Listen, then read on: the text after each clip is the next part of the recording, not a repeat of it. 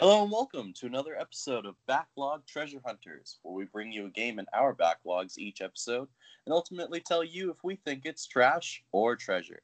I'm your host today, JT Manning, and joining me is my fine feathered sky pillaging friend, Mr. Kevin Savage. Kev, how you doing? I'm doing just fine. Uh, fancy duty, Mr. Host. Uh, how how have you been? I've been pretty good, playing a whole bunch of games these days. Really now? You playing video games? That's I know. Who who would have thought me of all people would be playing video games? I am glad that uh, you you kind of uh, just came around to them now. It's uh, I think it's appropriate here in 2020.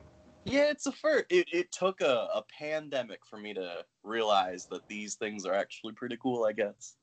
Yeah, there, there's there's kids running around full of their um, Space Invaders and Puckman and Mission Control. well, first thing on the docket today, as we like to do each episode, is give a rundown of what we are playing outside of today's game. So, Kev, what you been playing? I am glad you asked. Uh, I uh, went into town yesterday and I sent you uh, some pictures of games that I picked up and uh, did not get the response that uh, I was expecting from you. So I'm bringing it up again. Uh, I have a secret, deep seated love for um, PlayStation 3, Xbox 360 era, like tie in video games. You really all, do. I really do. And it all started because I found out that uh, Terminator Salvation was a very easy platinum trophy. And it's just like turned into this obsession with finding these weird and awful games from like 2008. Like I got a Wanted video game for two pounds and a Bourne Conspiracy game for one pound fifty, and um, I have zero expectations. Uh, I um, have heard on the internet that these are amusing to go back to and look at, but um, I don't think that anything else will impress the same way that like 50 Cent Blood on the Sand did. yeah, I. So, oh man, when I imagine you walk into GameStop, it's uh, you're you're not the normal clientele. No, uh, and the the guy who rang me up, um, he walked over to the like um, like the, where they keep all the discs, their little like plastic shelf thing, and he got oh, the disc. The disc scratcher. Yeah, yeah, yeah, right next to the disc scratcher, and um, uh, oh, but he skipped the uh, the tomato sauce, and I I thanked him profusely, but um, uh, they actually had the manual for Wanted, so I paid uh, I think two pounds for this game, and I even got the manual, complete box disc manual, and um, the guy looked at me and he was just like, "I hope you have a good time." yeah, and then the guy behind him was just like, "Oi, can I get that too, Kai?" Yeah, yeah. Uh, hey, mate, that's not how Scottish people sound. Uh, it, it'd be more like, "Aye, pal, I can what you mean." Uh, I've been down to the pub and had a, a, a I did a jobby in the toilet. That's that's what Scottish people sound like. And just to their regular GameStop employee. I'm oh sure. yeah, oh yeah, all day, every day, no problem. Oh, so the store that I went into uh, is called Cultural Exchange. Uh. I don't know why it's called that, but uh, they've abbreviated it to CEX and um, it's really funny saying like I'm gonna pick up some video games at sex. I think we've actually been there together. Uh, it would it would surprise me if I didn't have if if when we were in Edinburgh, it's it's like right in the center of town, right by Princess Street. Yeah, I believe we did. I remember because you made that joke. When we were walking about, and I was like, I need to get some sex right now. oh, it's it's right by um. Do you remember that rest? Excuse me, not a restaurant, a pub where um, like there's that little window that you open up and the bartender peeks through and asks you what drinks you want. Yes.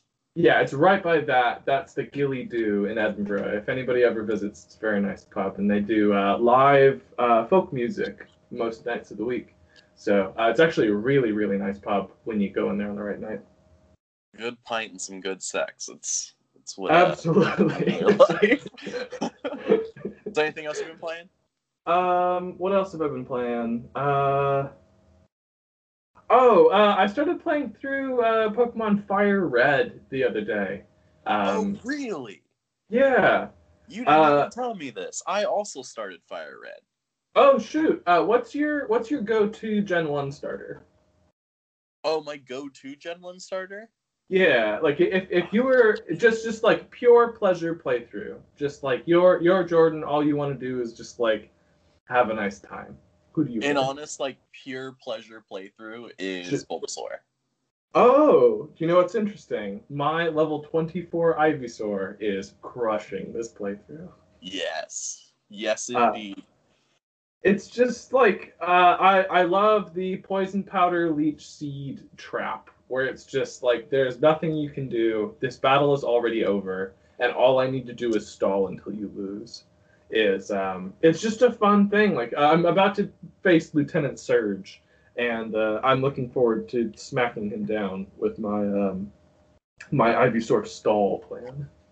I'm uh I'm about there. I'm just about to hit Misty, Hmm. and I already have my Ivysaur, and I'm I'm ready to go.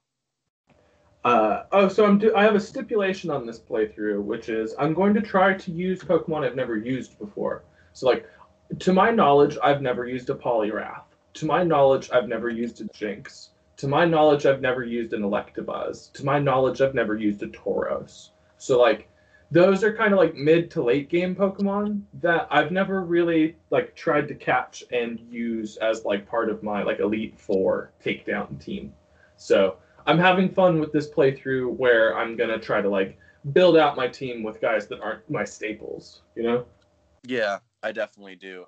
I like to do that too, but I always find myself still having at least one or two. Like, um, I normally always have uh, Nidoking in my Oh, team. he's so good. I I I've never not loved a Nidoking. Like any anytime you get one on the team, it just delivers. Sometimes Yeah. over delivers. Nidoking's just great. Yeah. So, um, Oh, so what have you been playing? I've been playing Cyberpunk quite a Mhm. bit. Um, I won't get into the milieu of the bug world that Cyberpunk is, but it does crash a lot. I will say that. Um, but it's super fun. I, I, if you take it and think of it like a Far Cry, you'll have a really good time, and that's that's how I've been playing it. Um, I have another game that I think is really interesting that I I'm pretty sure you might have heard of, but uh, I'm playing it just as a really a guilty pleasure. It's called One Step from Eden. Have you heard of it? I have not heard of this. No. It's kind of like a roguelike mixed with Mega Man Battle Network. Okay. Uh, uh, Mega Man Battle Network is on our backlog list because I've actually never played it, not one minute of it. Really? Okay. Yeah. So I've only played I, I've played a Battle Network game when I was much younger, and I played it to completion. Uh-huh. Um, I don't remember a crap ton about it, but I remember the gameplay a little bit, and this plays quite a lot like it with many new, like modern day game design elements. Mhm. So it's it's a good one. It's something that because it's a roguelike, you can just jump in and play for a run, 30 minutes or two, which would be like up to an hour. And it's it's interesting. Um being able to play a game like that and have it act on you in real time is is an interesting little little caveat to the that form of gameplay. Um you should you should look at it when you get the chance. You might enjoy it. Yeah, I need to engage with uh, 2019 and 2020 games as we were talking about uh, earlier today. Right. Um, Um, but so- I just love old stuff. Yeah. Yeah, Okay. it- there's nothing wrong with that. Yeah, so today we are playing the platform adventure hybrid from D-Pad Studios, Owlboy. Jumping right into a little history of the game, Owlboy came out in November 2016 on PC, 2018 for Switch, Xbox One, and PS4. Owlboy originally started development in 2007, with its first big showing in 2013, where critics had claimed it was worth waiting for. Oh boy. Oh boy, were they right. Oh boy, were they right. The development the development team for Owlboy was five total people. Which actually that's pretty small. I thought it was something like ten, but That was that makes that makes me feel a little bit for being as critical as I plan to be. But at the same time, at the same time, Yeah. Um, yeah, at the same time. And it's get this one, Kev. Its average score is between an eight and a nine out of ten by most reviewers. I saw that. Uh, I was fishing around trying to find people who uh, had similar complaints, and um, I think that the people who this game appeals to uh, have already played it and really enjoyed it, and the people who don't like this game and won't like this game have never heard of it, and I find that very interesting. Uh, I I can't figure out who the target audience of this game is, and I've spent a lot of time thinking about it. Yeah, and we'll we'll get to gameplay in quite a little bit here, but we have a a real big question that we always like to ask, and that is, Kevin, why is this game in our backlog? Uh, I have no earthly idea, Jordan. Uh, you were the one that added it. All right, then I will go through that. It all comes from a story at GameStop. Mhm. So when I used to work at GameStop down in my previous home of California, we would regularly have games on sale. You know, that's just how we did it. Hmm. And I remember since the day I started, they had a collector's edition version of this game that was Right. eighty dollars. Jeez. And I I looked at this game, and it was always at least twenty five for uh, the physical version. Mhm. and just like looking at this i thought this looked interesting it was on a, a list of games i wanted to get and then the christmas season rolled by and one day we, we were one of the few people that still had a collector's edition like in store. It, it should have been a red flag at first when this collector's edition is just on the show floor and hasn't been purchased. That should have been red flag number one. But uh, we had a sale that effectively dropped that game to twenty dollars for the collector's edition, Mhm. while the normal was still twenty five dollars. Okay, so you thought you were squeezing a little bit of extra juice out. I did. I thought I was getting uh, I was getting a, a game for five dollars off. Yeah, it's it's like when people sit at the EDH table and they play the dual deck planeswalkers that are already foil and act like they have a premium version of the card. It's exactly like that. because Kevin, let me tell you, now that I've unboxed that collector's collector's edition, there's not a single thing in there that I'm proud to own. I have staring down at me, like right across from my desk, an Owlboy notebook. So the Ooh. collector's edition actually comes with some cool stuff. It's like got a set of gold pins, stickers, soundtrack, and like a little notebook, and uh, an authenticity letter that says like you are number blah blah blah blah blah blah. And this notebook is so unbelievably trash as a notebook. really, it's like what what what? How do you define a poor quality notebook? Like, what walk me through that? It's got like 30 pages. It fits in your hand, but it's got a hardcover like fold. Oh, weird. Okay. So like it's weirdly stiff for a notebook and it's entirely too small. Hmm. Okay, so you kind of feel like it, like um, what's the what's the name of the detective in Phoenix Wright? Is he Detective Gumshoe? Is it that on the nose? I think so. Right. I just I, I love how he has a special character animation when he takes notes. It's always amusing. Um, yeah, so uh, my story is I bought this game on sale, double on sale because like discounts galore at the time, and just I owned it, so I wanted to play it at some point. And I, when you look at the uh, videos for this game, it actually doesn't look terrible. Yes, and when you look at screenshots of this game, uh, it looks really good. Like the the the way that the game is conveyed through traditional media, I think is is uh, it it's it's presented very well. Is what I'm trying to say. Yeah, which is interesting for all of its shortcoming qualities. Hmm. But uh wonderful. So moving right along to the story, In a shortened version of the game's narrative, you play as Otis, an owl humanoid creature among many like him living in a village. Is Otis actually an owl? Because I thought that he had to have the owl cape, and a few people mention the owl cape. Is he actually an owl? I believe he is. I believe he's just an owl without the uh, ability to use wings or something like that, or hasn't grown them himself. Sorry, does that suggest that like his teacher and the other owls, like the the the, the owls that don't let him play in the owl games, like poor little Rudolph, um, do they all have true wings, or do they have owl cloak suit things? I think they have owl cloaks because, like, if you look at, um, oh god, I can I can't remember his name for the life of me. Uh, the teacher, The, the like the villainous teacher. yeah, um, he definitely has a cape. It's irrelevant at this point. Like how they fly as owls means nothing to the story. You learn about it, but it, it's not like it's a a new entry into some kind of narrative structure. It's it's pretty standard. Like this is how you guys fly. Yeah, and it's it's it's as it's as important to the story as like how Link swings his sword. Right. Yep. And of course, of course, of course, Mr. Otis, you know, he can't talk.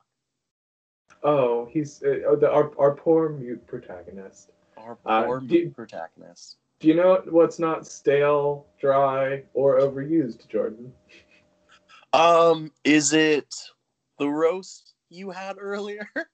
Oh, you know, honestly, uh, the the roast parts of my dinner were all fine. The turkey was great, the beef was great, and um, uh, when we like go out for dinner and stuff. Oh, this was like a buffet roast restaurant. If anybody's listening, um, uh, I like to get roast lamb. It's not something that's very common in the U.S., but it's really nice when you have it well. Like when- you have it like cooked well in the U.K.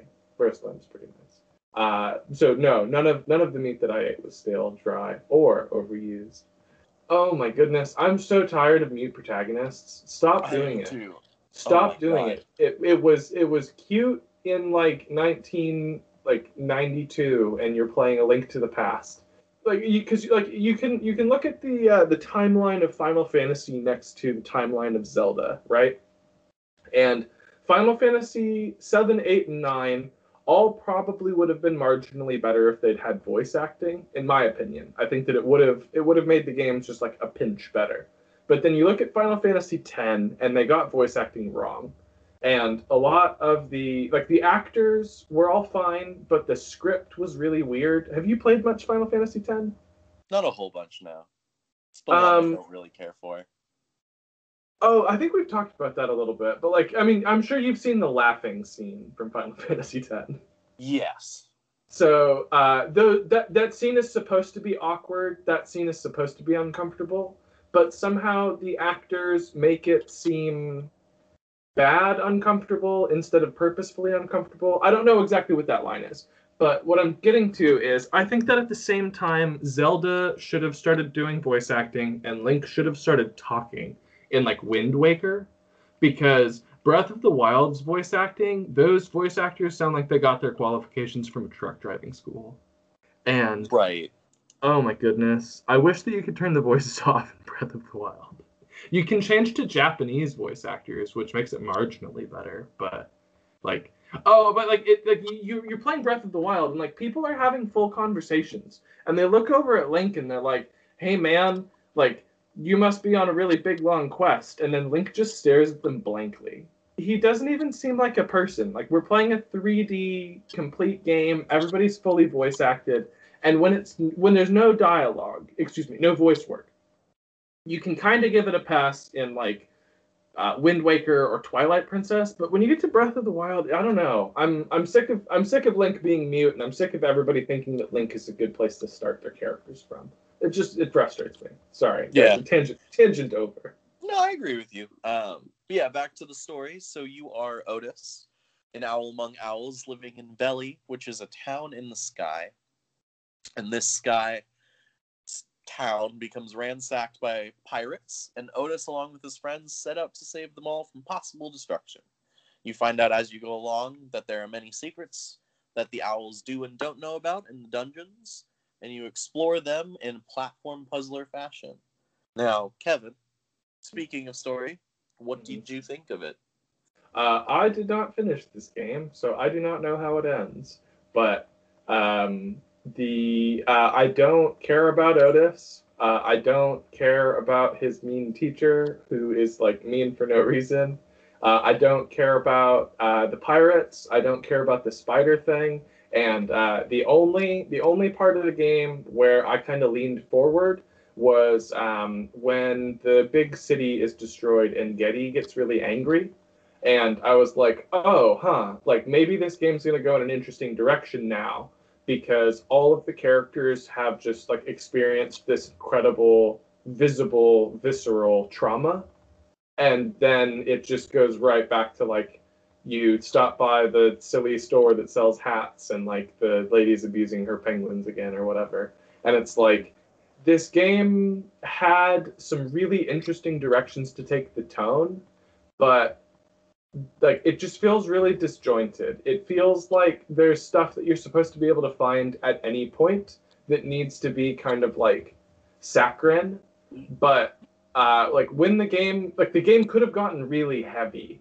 and I would have wanted that, and that would have been really cool. If from the if from that point in the game, constantly everybody was just like, yeah, but that entire city was destroyed. Like maybe maybe it's not time to laugh right now uh, I would have been all about that, and I probably would have finished the game. But it just it went right back to saccharine. Yeah, I don't feel like it understood what kind of you're right tone it was going for. At, at some points, I would akin it to like being just very downtrodden and sad because it it really is. It kind of tells of a story that the character doesn't have much of a voice, is Mm. kind of abused, and is just kind of thrown on this path. But you can't call him like a reluctant hero. You can't call him much of anything because the game tells you that he's just a good for nothing. And Yeah, once it does that enough, you don't really want to like why would I want to play as the loser if all we're getting is that he is a loser? What am I going to do differently that's going to change that? And you want to believe that what you do changes it, but the game never tells you. no. It, it, it, more more importantly, the game never shows you. And what I found frustrating was the game sets up, and there's a very sad, uh, genuinely uh, engaging scene right at the start where um, uh, Otis has a nightmare that his task for the day is to go uh, talk to everybody in town, and they just verbally abuse him. And I was like, yeah, that would be really difficult to to cope with. And you, I, I thought that the game was going to be about Otis finding his own voice, if that makes sense. That like Yeah. he's he's going to demonstrate that he is good for something, that he is capable, that like his actions speak louder than words could be the the, the like like the fairy tale message. There's a specific word for that. I can't Right. Yeah, I know what you're talking about. And it, it just doesn't capitalize on it. No, no, no. All the themes are just completely out there. And Geddy Geddy constantly talks over Otis. Otis's only expression is like sad or um, eyes bugged out. And he doesn't he doesn't seem like he thinks or feels. He doesn't seem like he's capable. Like I feel like I'm controlling a puppet, not like I'm not not like Geddy is taking action, which is my movement as the player, if that makes sense.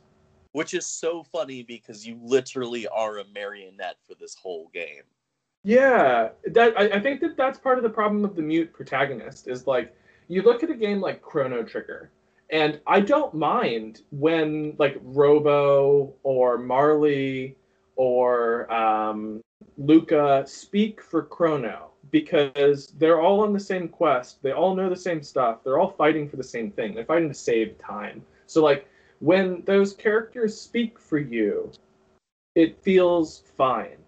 But when Geddy speaks for Otis, it's like he doesn't think about or consider Otis. Like he's just like, yeah, this is my best friend Otis. By the way, I used to do all this stuff. I was in the army or something. Uh, and like nobody ever speaks up for themselves. I know that that's kind of what they were going for with the themes, but just like nobody ever says anything worth saying. I don't know. It it No, the story right. really That- rubbed me the wrong way. Yeah, that's exactly how I felt. No one no one treats anyone with any kind of like normal I know they're all owls, but humanity is the word I was looking for. Like, Just no dignity. They don't even Yeah. listen to each other. yeah, exactly. Like the emotions that are shown throughout the characters, which there there is a good range of emotions that you find, oddly Hmm. enough, in this eight bit game. Or I'm sorry, sixteen? I would believe this 16. pseudo pseudo 16 bit. This so uh th- there's there's the, the classic test of like uh Shovel Knight looks like how you remember 8 and 16 bit games look and feel and play, but uh, its palette is actually much broader. Like you couldn't actually play Shovel Knight on an NES or Super Nintendo or whatever. Like Right. they they do a lot of good work to make it evoke all the right things, but it wouldn't actually work with those style palettes. I, I suspect Owlboy is the same. Yeah, so story, anything actually good about it? Um, uh, the two the two moments that worked for me were Otis having a nightmare, um, because uh, I think that everybody has had an experience where they have felt worthless and like everybody around them doesn't respect them, and that that kind of that that hit me. But then they didn't deliver. Like they didn't do anything. They they had a moment that they didn't earn, and then they didn't earn it retrospectively. So it just felt cheap. And then uh, when Geddy was really upset about the city being destroyed, uh, we had no personal stake in the city, so it's kind of just like the game expects us to feel sad that all those people died because like inherently people dying is invo- evokes emotions, but it doesn't do any work to set that up. Like this It- this right. game this game doesn't do any work for itself, as opposed to a game that we recently talked about, Nier, where the game is doing work behind the scenes. Like you don't even know that the game is doing work because you just engaged. And this game was trying very, very, very hard to punch, and it hadn't like I don't know, it hadn't warmed up. It the this this game just it I don't know. I don't know what they could have done differently either. Yeah, in terms of uh, like, I'll get to game gameplay is next. I think that's Hmm. where a lot of things could be improved on. Absolutely. But but just what, what did what did you think? I'm sorry, I keep interrupting you. But what did, no, what did I, you it, think of the whole? like in terms of the story, Yeah. I couldn't be gripped. Like the one thing I would say about the entire experience is nothing could get me. Nothing could get me to sit down and say that everything was believable. And like it's a fantasy setting. Not everything has to be entirely believable, but at least you want it to stick. You want Yeah. something about the ideas that are being presented to you to be interesting enough to propel you forward in the story. And just, I mean, it had all of the right pieces. For me specifically, like you have owl people in a sky city attacked by sky pirates. That that Yeah. should on paper be so interesting that it makes me want to play it. And I'm sure like I I feel like we are the odd man out when it comes to like a review. I've read some of the reviews and they give like they give glowing reviews of how this game plays and the story. And it's just like, did we play the same game? Are are we talking about the same thing here? Absolutely. Absolutely. It does like you read any review of this game, read any single one of them, and all these people are like, I really connected with Otis. I really connected with Geddy. I really connected with their experience and what they were doing together as a team. And it's like, why?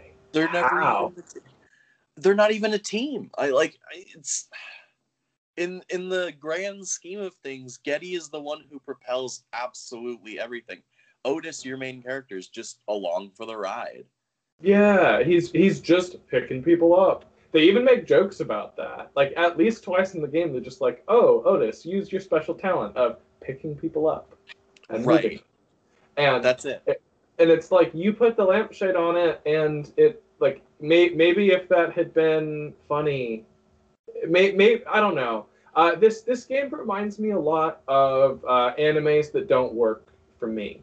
Like you look at something like uh, Fullmetal Alchemist Brotherhood. Everybody talks about it. Everybody's just like, it's so good. It's so vibrant. It's so action packed. And then you compare it side by side with the uh, like the 2004 one, and there's no contest. The the original like early 2000s one, all the characters deliver. All the themes deliver. They set up so much stuff. They do so much work to earn the big emotional moments, and they do they do like they, they do all this solid footwork. Like they they started off right. I don't know. I don't know. Just this game. I don't know what worked for other people about this game. Yeah, there's a lot out there that, and of course we didn't play the whole thing, so I feel like there could be something at the end. But honestly, a bad game is a bad game, even if it has a good ending. And even if this game did, and I didn't see it, have a good ending, I don't think I'd know what could be resolved. Like I don't know what's at stake. Exactly. Because they kill off everything that you want to care about too early.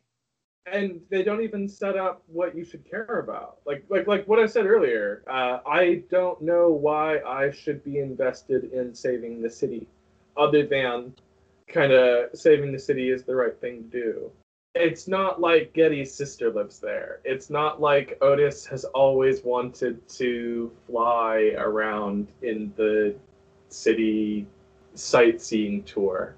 Like, it, there's nothing at stake. Like, they don't lose anything. They live in this quiet town, and, like, oh, the big city's being attacked by pirates, and everybody's like, oh no, we don't want those pirates to blow that city up. Yeah, and the only thing that, like, ties it together is the dungeoneering. Like, going through the I not really open world, but like the progressed world, finding out all the like owl species sub themes and the uh the little bits of puzzles there. Even then, like that goes more into gameplay, but it really doesn't turn me on to anything. It's just this was ancient people. We're here now. Like it again, they don't do anything to set all that up. They just kind of say, "Hey, there's a rich history. I'm like, okay, are you going to tell it to me? And they're like, no, probably not. Okay. Thank God. Did you, find any of those like magic coins? Moving ahead slightly, there's no challenge to any of the moving or platforming. Like I, I, I don't think this is even fairly a platformer because there's nothing to do with platforming. But right, you just fly. Yeah, you just fly, and you just fly wherever you want, however you want, whatever direction you want at any time. So uh, there were a few like actual platforming challenges where like you were in a waterfall and you can't fly. And if you got to the top of them, there were these coins, and they would like speak to you and say something like, "I was the great inventor the Second, and I constructed the pirates. Please return this coin, and I will tell you more." And uh, like you find out that the owls constructed the pirates or something, and they had this ancient society, and like were they warlike? Why did they have war pirates? Like were they benevolent? Then why did they have war pirates? The the head pirate is like the the machine that they built that had insatiable lust for conquering. Why would you construct that? Like what kind of awful malicious society constructs like a doomsday machine and then just like starts it up and watches it go. Do we have compassion for the ancient owl people? Are we intrigued by them? Do we do we want to avoid their their hubris because they led to their own downfall? Like I don't know. What are the themes related to them? And like sure, criticize us for not beating the game, but like I, I played 75% of this and didn't care. So yeah. like what what was going to be resolved? That like oh we stopped the Doomsday Pirate, hooray! Does it matter? Yeah. Apparently, at the end, you get to like space. okay. There's no. I mean, it. That was kind of where like so I got to uh the Forgotten Jungle. Like, I think that was the, where the spikes are. Is is that is that the uh, the part of the game where you have where you have no field of vision and yep. have to move around through a spike maze that is as tall and as wide as Otis. That was fun, wasn't it? Fun. a little bit. Didn't you I have was, a great time? I thought that, and and oh man, here's the thing, is I guess we are now just moving into gameplay, which I'll, I'll boil down the mechanics in a little bit. The Uh-huh. level design has only two modes. It is stupid easy to the point where it's boring, or ridiculously hard to the point where it's just punishing. Yes. Uh, in three separate circumstances, I was stun locked to death. I don't know who tested this game. Uh, oh, oh. So getting getting back to like, who's the audience for this game? Is the audience for this game like eight year old kids or thirty two year old men? Yeah, I couldn't tell you. Yeah, and so there's always been that kind of idea that games of the past were just much harder. And it is true. Like games were designed with the intention to get a qu- another quarter out of your pocket. But, or so that you have to rent it again. Like those are Or- like the two kind of fundamental design Exactly. principles of like the 80s and 90s. but this game feels like you get halfway through and then you just you turn the knob of difficulty from like easy normal to I'm going to kill you. Mm. I'm going to end you and you'll never want to play another game like this ever again. And it's stupid because they have a lot of ideas that could be really interesting when made in a puzzle fashion, but they're all so obvious. It's like if you've played any game like this at all, pretty much any platformer, then you just inherently know how to play this game. Which, okay, so let's jump into the gameplay. Um, Owlboy is a platformer, I guess, adventure hybrid, where the main mechanic is you are Otis, you're an owl, you have the owl cloak, and you equip friends that you get along the way, your buddies that you you made along the journey, and they all have different abilities, and you use those abilities to hurt enemies and solve puzzles. So, for example, Geddy is the character, the main best friend of Otis, self-proclaimed, by the way. Like, Oh yeah, Otis even know if never Otis likes this man. Otis Otis never gives any indication of his feelings towards Geddy. yeah, he just again is along for the ride. And Yeah. get a reformed pirate, Alphonse, at some point. Mm. which I I do not like when you beat a boss and they join your party. I just never have liked that. Ooh, really? At least not when it happens immediately. Okay. Because I th- there's there's an awful lot of examples of the boss joins the party that I can think of that I really like. Uh, I previously mentioned Chrono Trigger. Spoilers for a game that came out in like 1993, everyone. But uh, getting Magus on your team is the coolest. Yeah, and see that's that's a different example. Like they built that character up. Uh, oh yeah, yeah. yeah. Like you know, you know about him from like minute three, and he's like the big bad guy. And when he joins your party, you're just like, okay, sweet. Or like Exdeath, right? Or is it Exdeath? Uh, in Final Fantasy V. Yeah, who is the villain that joins your team? It's either in four or five. Oh, in five, Kain kind of comes and goes, and he's kind of a bad guy. Uh, General Leo in Final Fantasy VI joins your party briefly, and that's kind of cool. Yeah. And those are actually like good examples of a villain joining. The reason why this isn't as good is because Oh. Al- Can I throw in another example? Final Fantasy IX uh, has an amazing example of the bad guy joins your party briefly. Have you? I don't want to spoil it because I don't think you've ever gotten to disc three. Have I've you? seen this. I, I I think I know what you're talking about. I have not beaten Final Fantasy IX. It's a game that I I play off and on since Mhm. I've owned it. But Oh, I know exactly what you're talking about. Sorry, so we've we've just dismantled this argument about not liking the bad guy joining your party, right? And your your, your point is more that there's no work done by the story, the characters, or the game to make you understand why Alphonse would do this. Yes. I absolutely agree with that. Yeah, Alphonse is not.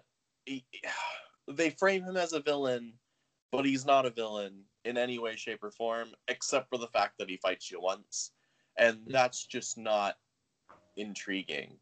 No, why Well- has he been going along with all of this for all this time if he's had these moralistic views? Like he's been killing people for millennia and he like bumps into Otis and Geddy, and he's just like, hmm, maybe a is wrong. Yeah, like what was he really that close to the edge? But like so far against the grain, like he, his morals are just out of whack, effectively. Yeah, he just seems like a psychopath. Yeah, a very jolly psychopath. Oh, so so go on. Sorry. Yeah, so Uh, gameplay, like like I said, you you equip your friends that you meet along the way, and they all have different guns, effectively. And it's a point and click kind of shooter where you're flying around. You have, uh, is it eight way direction or four way? uh, eight way direction. Okay, so eight way direction where you uh, all you have to do is get into the air and you just fly around the entire map the entire time. And With no action, these- no gameplay, no consequence. You just move wherever you want. Yeah. And while the coins, I think they're called Buccanary coins, something like that, Something like Word. that. Interesting, they had no. You get hats. Yeah. They. Oh, and you also get no- health upgrades. Sure, but even a health upgrade never felt amazingly important because the the way enemies were, except for bosses, the boss fights were stupid in this game. Mhm. I don't think there was a single boss fight I, I felt like I had earned. I felt like I had just lucked my way through it. Um, but so, as I said, we are playing a little bit of some kind of platform, but you're dungeon crawling each time. Owlboy has quite a few systems of puzzles along the way, but the way that the puzzles are made are that they're so pronounced that you can figure them out within a couple seconds. Like nothing even when I got to the Forgotten Jungle, I played that and I said this is hard for the sake of being hard.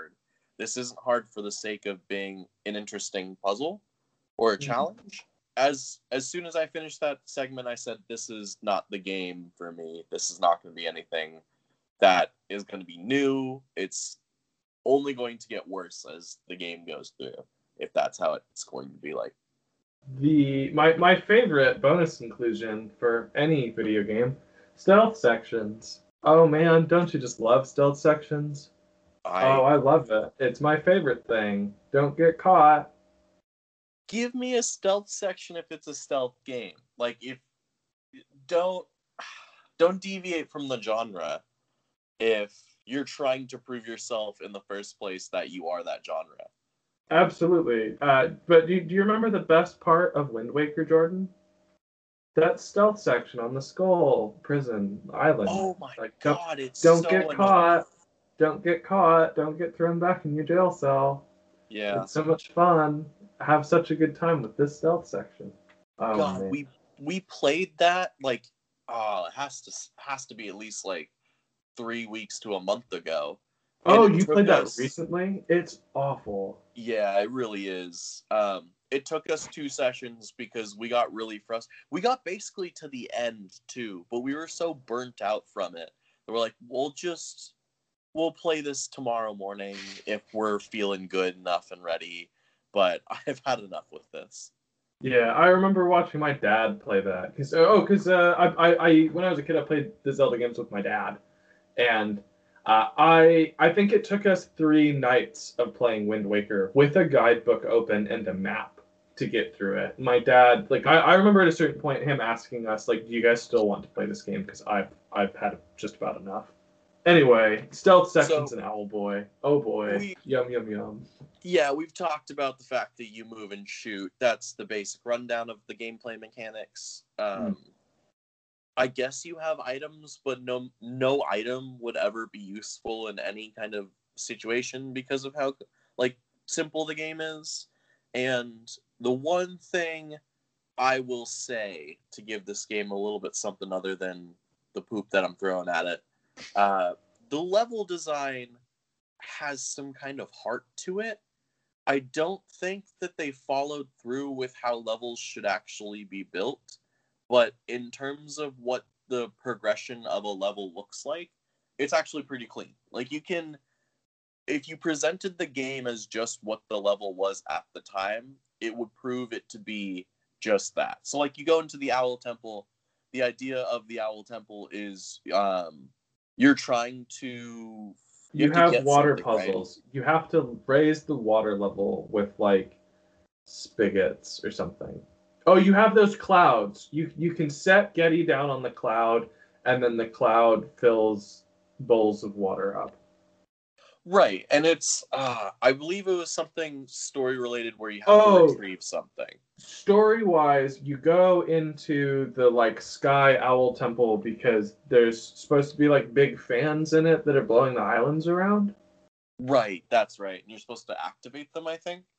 No, I think you're supposed to deactivate them or activate them. Oh, but everybody just yells at Otis and Geddy anyway. So, uh, like the wh- whether you took action or didn't take action is meaningless because nobody receives any information. Right, they just they hate you anyway. Um, Yeah. yeah, like in terms of a full experience to have a level, that's a good way to to phrase that. Like if I had to turn off all the wind generators because the wind temple has them all, that in a vacuum is good enough to make sense for a level, but the execution's all wrong. Absolutely. There's no there's no thematic tie. There's no gameplay mechanic tie for any of the puzzles. Like you you get these clouds that can fill water basins up. And it's like, okay, so I move it to this spot and then I fill it up. And then you have to do that like two times in the same room. And it's like, all right, cool. Yeah, and then you never see it again. Yeah, yeah, and then that mechanic is gone, and like you you do it like three times in the in the puzzle dungeon, and uh, sometimes there's like fire lizards that shoot fire breath at you, and then for some reason you have to like do a stealth section with gnomes. this would be different if uh, there were secrets that I was really going for, Hmm. because that would be interesting, but there just aren't. And even if there are some kind of like secret coins in the game, I think that's the the currency of of whatever the secrets are is some kind of coin. That's just not interesting enough for me. Um, Here's some lore. Congratulations. Yeah, and normally lore would be really good, but in a game like this where you kind of need to start the lore discussion at the character level, I can't get into wanting to know more about the lore. Like you gotta you gotta grab me and then put something in my mouth to chew on, or else I'm just gonna just gonna swallow it and take that pill.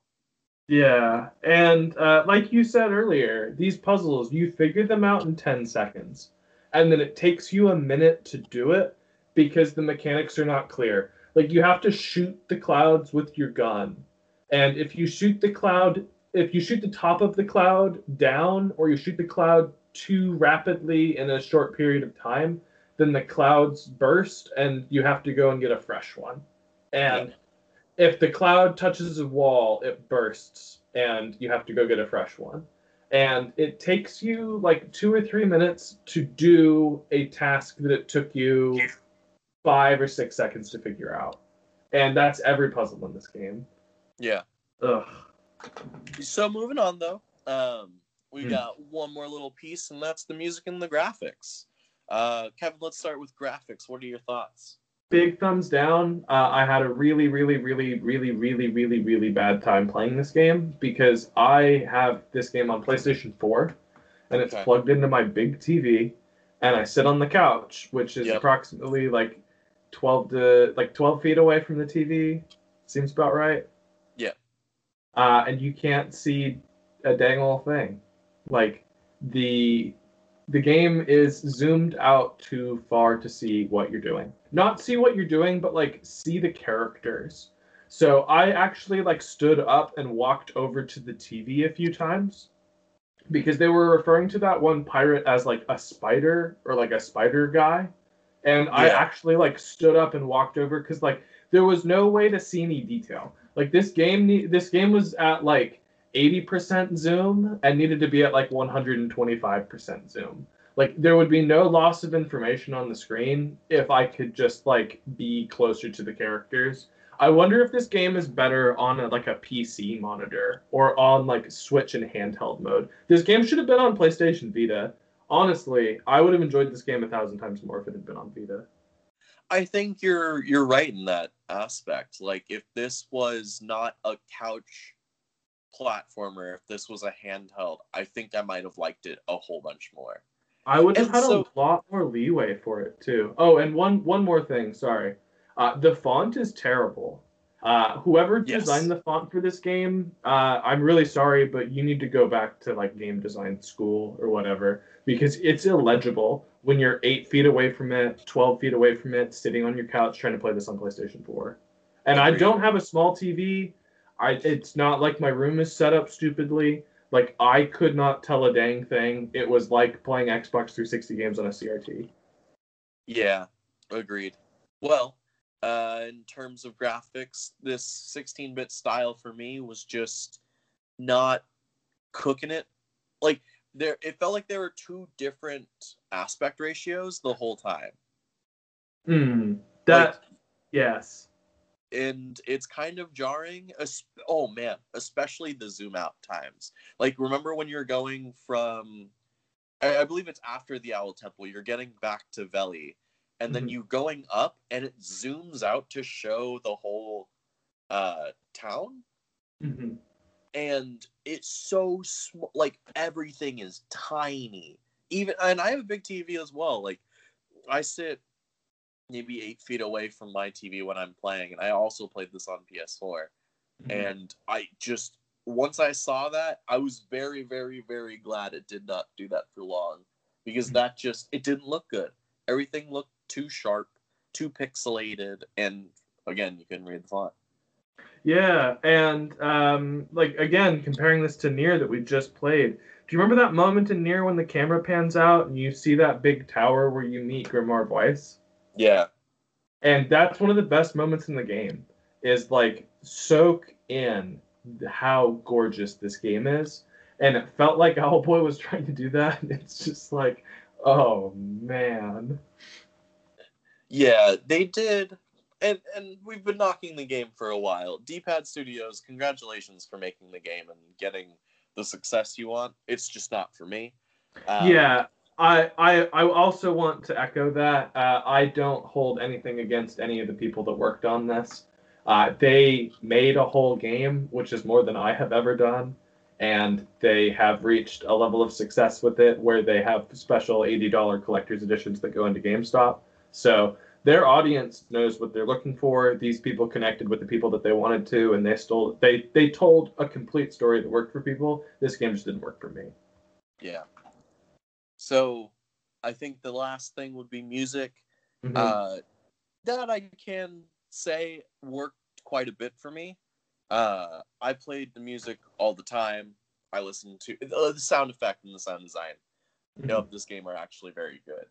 I haven't opened the soundtrack because I just this game has still left a little bit of a sour taste in my mouth, but I'd I'd listen to it all the way through. I'd give it a, a once over if it was something like in the car or anything like that. I have two things to say about the sound design of this game. One thing is, uh, I really liked uh, if you start the game up and you're in the title screen. Um, if this song finishes its loop, it stops playing, and it was really cool. It was a nice moment where like it's just kind of this landscape with the start menu and kind of like Otis sitting down and looking out, and um, it was a really cool thing that the music stopped and it didn't feel like it was the game not working correctly and somehow was uh like the the song finished and it was like it was a statement. Yes. and i liked that. It was nice uh, and then the other thing is there's a few moments of the game where the, the song loops are really short and it's like a 35 or 40 second loop and you hear the same thing over and over. And I th- it's it's like when you're when you're doing the like the airship cannon thing where you have to hide behind the rocks. Hmm uh, that music loop was very short and or like didn't quite loop correctly or something. I don't know. So, something about that that track in particular uh, and a few other moments of the game where like the music I, I feel like the tracks weren't developed right somehow like the music all sounds fine i'm sure in isolation it works but video game music by nature kind of has to be repetitive and Yeah. has to kind of help you focus and um, the music in this game was a little bit too noticeable and not in a positive way. I don't know. The, the the music in this game I thought was fine, but Yeah, I, I had a find minor. it good is what I would is what I would throw it as. Phenomenal. Well, that does it for our experience with Owlboy. Audience at large, we now move to our final portion of the show. Where we rate our game on a five point scale, with one being a game that doesn't even deserve to go onto your backlog list, and five being a game that should be at the top in immediate play. So, Mr. K, what do you rate Owlboy and why? Unsurprisingly, I give this game a one out of five. Uh, I think that this experience was ill suited to the PlayStation 4. Uh, I think that the story beats just don't connect for me. The the characters, the story, and the gameplay are all kind of consequenceless.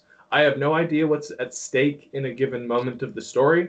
I have no idea what's at stake for the development of the characters and their arcs and I uh, rarely, if ever, felt like the actions that I was taking in a scene in a dungeon or in a puzzle uh, had weight to it. Like all of the puzzles were just so innocuous. Yeah. So all in all, uh, this game kind of I just I kind of nothing this game, and uh, I think that if this had been on PlayStation Vita or if I'd had it on Nintendo Switch and played it in handheld mode, I think that this game would have worked a lot better for me. Comparing it to other uh, indie platformers that kind of play in this space, Hollow Knight is so much better at evoking the kind of like sad sorrow that this game hints at a few times. Iconoclast deals with like characters who have suffered and are doing what they can to use their tools to make the world a better place. I just there's there's other there are other games that are competing for my attention that do everything this game is trying to do better than it does it. So those are my thoughts. And following suit, I would say that I give this game also a one out of five.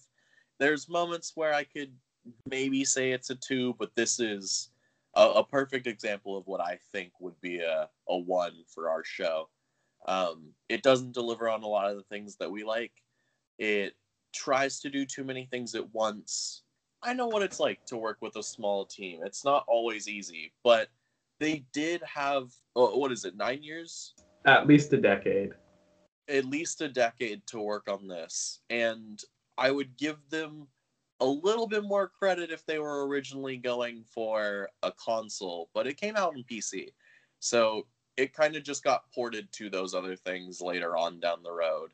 And i don't know this is one of those where it should have taken weirdly a little bit longer a perfect example a game like cyberpunk but it maybe could have used a little bit more resources.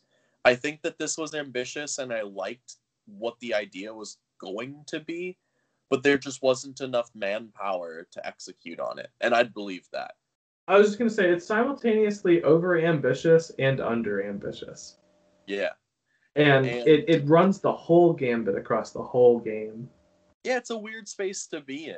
And for as a player, it's kind of jarring enough to have the point that I've been making where it just didn't stick. It it didn't make me want to keep playing it. I lost interest very quickly in every moment I picked up my controller. There was no pick up and play desire. This game did not trigger that part of my brain. So that would be a one for Owlboy, and that's uh, that's a little unfortunate, but it's how it goes. So great, people listening in. This has been our take on Owlboy. We hope to see you next time for one conquest of a show. Until Mhm. next time, we've been the Backlog Treasure Hunters. Stay safe and be good out there.